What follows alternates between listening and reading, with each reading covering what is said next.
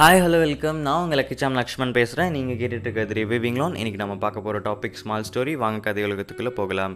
இன்றைக்கி நம்ம யாரை பற்றி கதை பார்க்க போகிறோம்னா ஒரு ரெண்டு ஃப்ரெண்ட்ஸை பற்றி தான் பார்க்க போகிறோம் ஒருத்தன் பேர் அருண் ஒருத்தன் பேர் அரவிந்த்.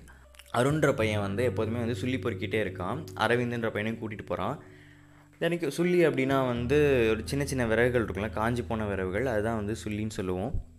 அவன் வந்து அதை தினைக்கும் பொறுக்கிட்டே இருக்கான். அந்த அரவிந்த்ன்ற பையன் எதுவுமே கேட்கல இவனுக்கு கேட்கலான்னு தோணும். ஆனால் சரி கேட்டால் தப்பாக நினச்சிக்கோணும் அப்படின்னு சொல்லிட்டு அவன் கேட்க மாட்டான்.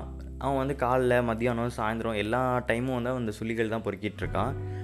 அவனும் ஒரு நாள் விட்றான் ரெண்டு நாள் விட்றான் மூணு நாள் விட்றான். அந்த மாதிரி கிராஸ் ஆகிக்கிட்டே இருக்க. டேஸும் இவனும் சுழிகள் மட்டுமே பொறுக்கிட்டு இருக்கான். அவன் ஏன் எதுக்குன்னே கேட்கல அவனும் சொல்லவே இல்லை. இவனுக்கு ஒரு நாள் வந்து ரொம்ப கோவம் வந்துடுது சரி நம்மளே கேட்டுருவோம் அப்படின்னு சொல்லிட்டு அருண்கிட்ட கேட்குறான் ஏன் வந்து நீ சுள்ளிகளாக பொறுக்கிட்டு இருக்க? அப்படின்னு சொல்லிட்டு நான் குளிர்காயை தான் பொறுக்கிறேன் அப்படின்னு வந்து அருண் வந்து ரிப்ளை பண்ணுறான் உடனே வந்து அரவிந்த் கேட்குறான் இல்லையே நீ வந்து சொல்லி பொறுக்கி நான் பார்த்துருக்கேன் ஆனால் நீ குளிர் காஞ்சி பார்த்ததே இல்லையே அப்படின்னு அப்படின்னு சொல்லிட்டு அரவிந்த் அருண் கிட்ட கேட்குறான் அதுக்கு அருண் சொன்ன பதில் என்னென்னா அதான் சொல்லி பொறுக்கிறதுக்கே நமக்கு நேரம் இல்லையே அப்புறம் எங்கே வந்து குளிர் காயிருது அப்படின்னு சொல்கிறான் அதோட அந்த கதை முடியுது. அந்த அரவிந்த் என்ன பண்ணுறான்னா அப்படியே வியந்து பார்த்துட்ருக்கான் இவன் கூட நம்ம இருக்கிறதே வேஸ்ட் அப்படின்னு சொல்லிட்டு. இப்போ இந்த கதையில் நமக்கு என்ன தெரியுதுன்னா நம்ம நாட்டில் பாதி பேர் அப்படி தான் இருக்காங்க.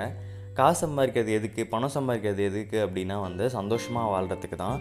ஆனால் வந்து நிறைய பேர் இங்கே வந்து பணம் சம்பாதிக்கிறத மட்டுமே குறிக்கோளாக வச்சுட்டு அதுக்கு பின்னாடியே ஓடிட்டு இருக்காங்க பணம் ஈட்டுறதை மட்டுமே குறிக்கோளாக வச்சுக்கிட்டு குடும்பத்தோட சந்தோஷமாக வாழ்கிறத எல்லாரும் மறந்துடுறாங்க. குடும்பத்துக்காக சம்பாதிக்கிறேன்னு சொல்லிட்டு குடும்ப வாழ்க்கையில் அவங்க இருக்கிறதே கிடையாது. ஒய்ஃப் கூட நல்லா பேசுறது கிடையாது.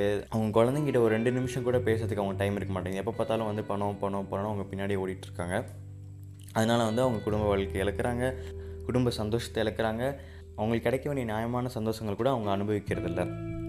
அதனால் வந்து நம்ம நம்ம பணம் சம்பாதிக்கிறது தப்புன்னு சொல்ல வரல. நம்ம குடும்பத்துக்கும் கொஞ்சம் டைம் கொடுக்கணும். அதுதான் ரொம்ப முக்கியம். கொஞ்சம் நம்ம விளையாடணும். நமக்கு மற்ற ஆக்டிவிட்டீஸ்லேயும் வந்து கண்டிப்பாக பார்ட்டிசிபேட் பண்ணணும். வெறும் நம்ம பணம் பணம்னு ஓடிட்டு இருந்தோம்னா அது கண்டிப்பாக வந்து நமக்கு ஸ்ட்ரெஸ் கொடுக்கும். சீக்கிரம் நம்ம லைஃப்பை கூட ஷார்ட் பண்ணிவிடும் நமக்கே ஒரு வெறுப்பான உணர்வு வந்து நம்ம யாருக்காக வாழ்கிறோம் எதுக்காக வாழ்கிறோன்றது நமக்கு புரியாமல் போயிடும்.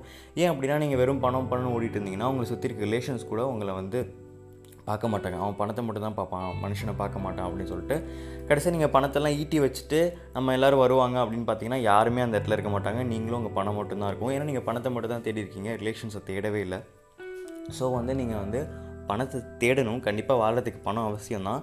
ஆனால் கூட நாலு மனுஷங்களையும் சேர்க்கணும் அப்படிங்கிறத வந்து மனசில் வச்சுக்கிட்டு நாம் இனிமேல் வாழ்கிறத கண்டினியூ பண்ணுவோம். யார் ஒருத்தர் வந்து தூங்குற நேரத்தில் வந்து நிம்மதியாக சந்தோஷமாக வந்து எந்தவித கவலையும் இல்லாமல் தூங்குறாங்களோ அவங்க தான் இந்த உலகத்திலே பணக்காரங்க அப்படின்னு பெரியவங்க சொல்லுவாங்க.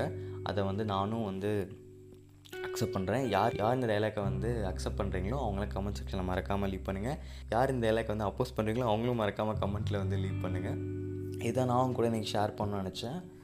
இன்னொரு நாள் இன்னொரு நல்ல கதையோட இன்னொரு நல்ல டாப்பிக்கோட நான் உங்களை சந்திக்கிறேன். Until then bye take care see you